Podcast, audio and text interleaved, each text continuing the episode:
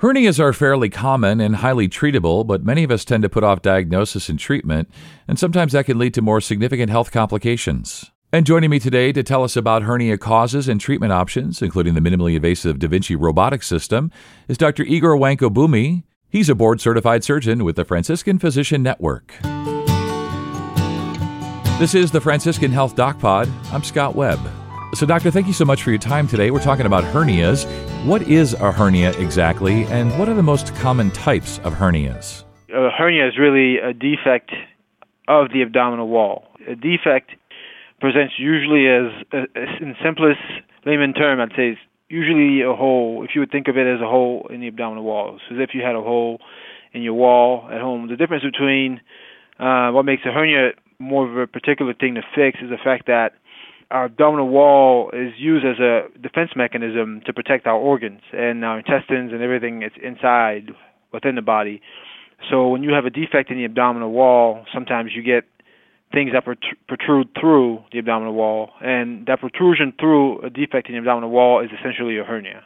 And doctor, what are the most common types of hernias? I'd say the umbilical hernia. I would say is the most common, one of the most common, because it's a lot of times it's congenital Patients have it when they're kids, and sometimes they people or patients develop it as they get older, as you possibly gain a little weight, or just with just wear and tear, and depending on what kind of vocation you have. Same thing with inguinal hernia. Uh, our body is uh, prone to get inguinal hernias, and a lot of people will just develop it over time from just exertion or just genetics and just life. Uh, a third would be incisional hernia. So anyone who's had a prior surgery, anytime you do surgery, the the abdominal wall heals at about 80% of initial strength. Every time after that, it heals at 80% still, but it's 80% of the original. So it, it does get strong again to that 80% of what the original prior to surgery. But anytime you have an incision, you're at risk of eventually getting uh, a hernia or just a weakness in that area that was priorly, pri- previously incised. Other, in terms of, to go back to uh, number four, epigastric or ventral hernia, that's when it's still abdominal wall but not at the umbilicus.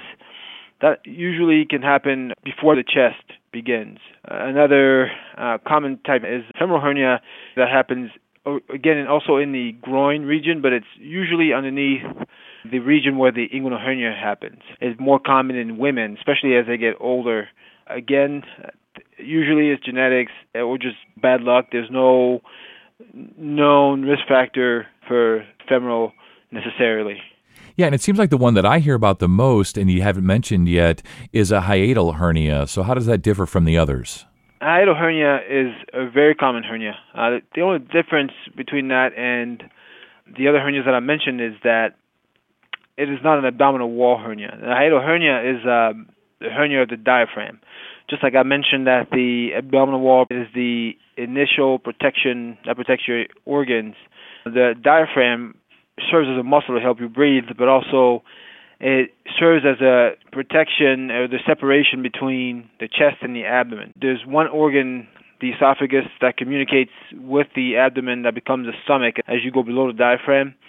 So, uh, hiatal hernia is when things that are, or the stomach itself, or the end part of the esophagus kind of protrudes through into the chest. So, patients have stomach parts within the chest cavity um, that's more of a hiatal hernia. You wouldn't see that necessarily on physical exam, or you wouldn't feel a protrusion at all.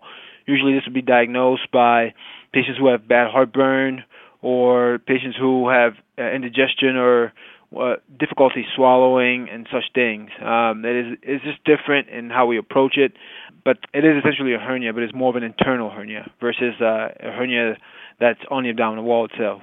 So, what are the symptoms? How do we know, as you say, you know, some are diagnosed differently than others, but generally speaking, what are the symptoms? What should we be on the lookout for? Some of the most obvious symptoms would be pain. Some patients have what we call a subclinical hernia, meaning that uh, you may have an incision somewhere or you just may have some pain around your groin, unexplained, and when you look and do an exam on yourself, for example, you may not notice a hernia, but sometimes it takes a little bit more of a trained eye to diagnose it and then to recognize it. But most commonly, patients will see a protrusion, uh, a bulge, or something either at an area prior incision or at the umbilicus or around the groin or uh, around above the umbilicus or at any kind of prior incision anywhere on your body on the abdominal wall. So pain is one, protrusion is one. Sometimes things protrude through and then they're not able to go back in, and that causes a significant amount of, of pain also. And sometimes patients in the more extreme cases can have a bowel obstruction, meaning that sometimes the bowel itself can protrude through a defect or the hernia, and that can cause a blockage, and that usually presents with not being able to uh, pass gas and feeling bloated, not having bowel movements. That that is the ultimate thing that we try to prevent by fixing these hernias to basically fix the defect and fix the hernia prior to a patient manifesting with an obstruction, meaning the hernia bowel content protruding through the hernia and causing it to be incarcerated or to be stuck within the abdominal wall or within the groin or within the, any other region of the body. So let's talk about the surgical options. I know I want to hear about this. I'm excited to hear about this, the Da Vinci surgery. Tell us about the Da Vinci surgery. Why is minimally invasive robotic surgery becoming maybe more the norm?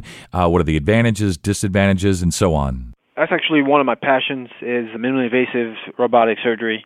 And one of the things that has changed over the years is the way in which we fix these hernias. I, I've taken care of a lot of patients, different ages, one one good example was to tell you about a patient I've had. Who, she was in her 80s. Of course, I, I'll try to stay away from details, but she was in her 80s and had a, a pretty large hernia, and she'd been she'd had multiple comorbidities and been through uh, many surgeries in the past. However, she'd seen prior other physicians who told her that it would be too high risk for her to undergo surgery to fix the hernia because it's about 12 centimeters by 8 centimeters.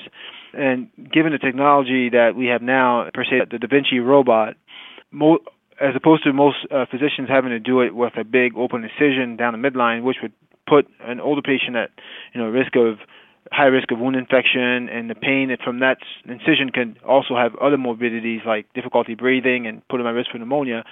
I was able to do her surgery with you know six small incisions, tiny half millimeter to a millimeter incisions on her side. I I was able to completely uh, fix the hernia and bring it back together. And she was able to leave the hospital in three days. She was walking the next day, and the only thing she complained about was her eyes because uh, she thinks she had some eyes that were a little red from irritation from anesthesia or something. And that's basically unheard of for to have that kind of surgery for that kind of defect, and to be able to get up the next day and walk at her age. I mean, I think that speaks volume to what the robot, the advantage that the robot really brings. It's the ability to do things that would in the past be maximally invasive and turn them into minimally invasive procedures where patients are having less pain or having less difficulty ambulating the day after and they're back to their regular day activity. Sometimes I'm so amazed I get into operate on patients who have pain for years and a hernia that they've been dealing with and trying to cope with. I operate on them within the next day they're up and they're asking me if they can go home versus trying to stay in the hospital for three, four days just to control their pain. And I've done uh, significant follow up on these patients, and they've so far I've had really good results. I've yet to see a recurrence. I'm not saying that I won't ever see one, but I've had been very happy and satisfied. The patients have been very happy and satisfied with their results. When we talk about Da Vinci versus you know laparoscopic surgery, what are the differences? Are there still any advantages to laparoscopy? When might that be preferred over Da Vinci? Maybe you can take us through that a bit. Yeah, I mean, there's been a lot of data, a lot of uh, papers that have looked at the advantages versus disadvantages. It depends on which hernia you're referring to, uh, which we, we want to focus on. So if we talk about inguinal hernias, if we're comparing, we're talking about a surgeon who's used to doing things open and open procedures, for example, then the, the laparoscope becomes of great benefit because if they can convert to a laparoscope or convert to a robotic procedure, then you minimize the incision and the pain benefits have been shown and they're also of great help one other advantage is that, for example, people who have hernias on both sides, inguinal hernias on both sides, someone who can do the surgery minimally invasively can usually do both sides at the same time versus if you were doing open surgery, most uh, physicians will opt to do one side at a time. So that's two times where you have to be put under anesthesia, a higher, longer time of recovery, and longer time being away from work and such. And you compare laparoscopic to robotics, overall, I think the results are pretty similar. They're both pretty good surgeries. The only difference between the two is that with the robot, what you can do with the robot in terms of the huge abdominal wall reconstruction for bigger hernias, the ergonomics laparoscopically are, would not be possible. It becomes almost impossible to do that laparoscopically. The patients would most likely need an open surgery. So that's the advantage that the robot brings. But for, for others, more simple hernias, I myself can do laparoscopic surgery, and I often opt to do laparoscopic surgery because it's sometimes easier for patients also because it, you get them in and out of the hospital, sometimes easier for hernias that are not that big, and it can be done at an outpatient surgery center, and sometimes can um, take less time to do.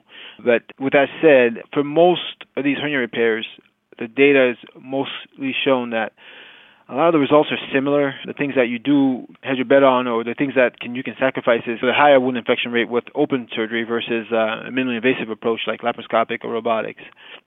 So overall, I think they're all good techniques, and I personally pride myself in being able to offer all three to my patients.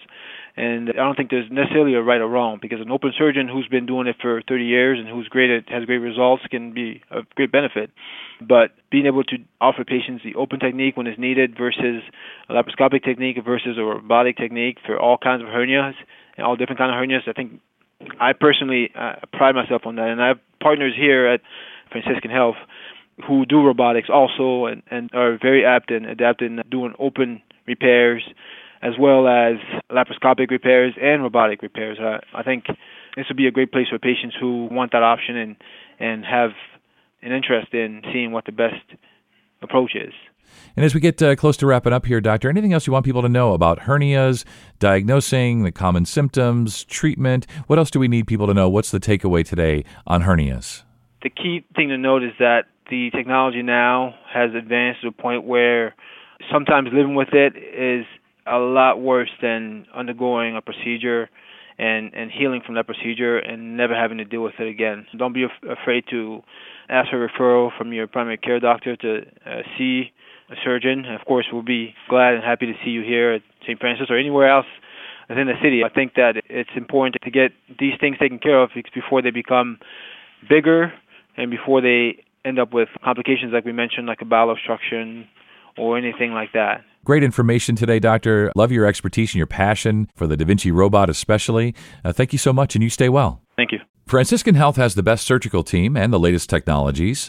At Franciscan Health, you can be confident about your choice of minimally invasive surgery.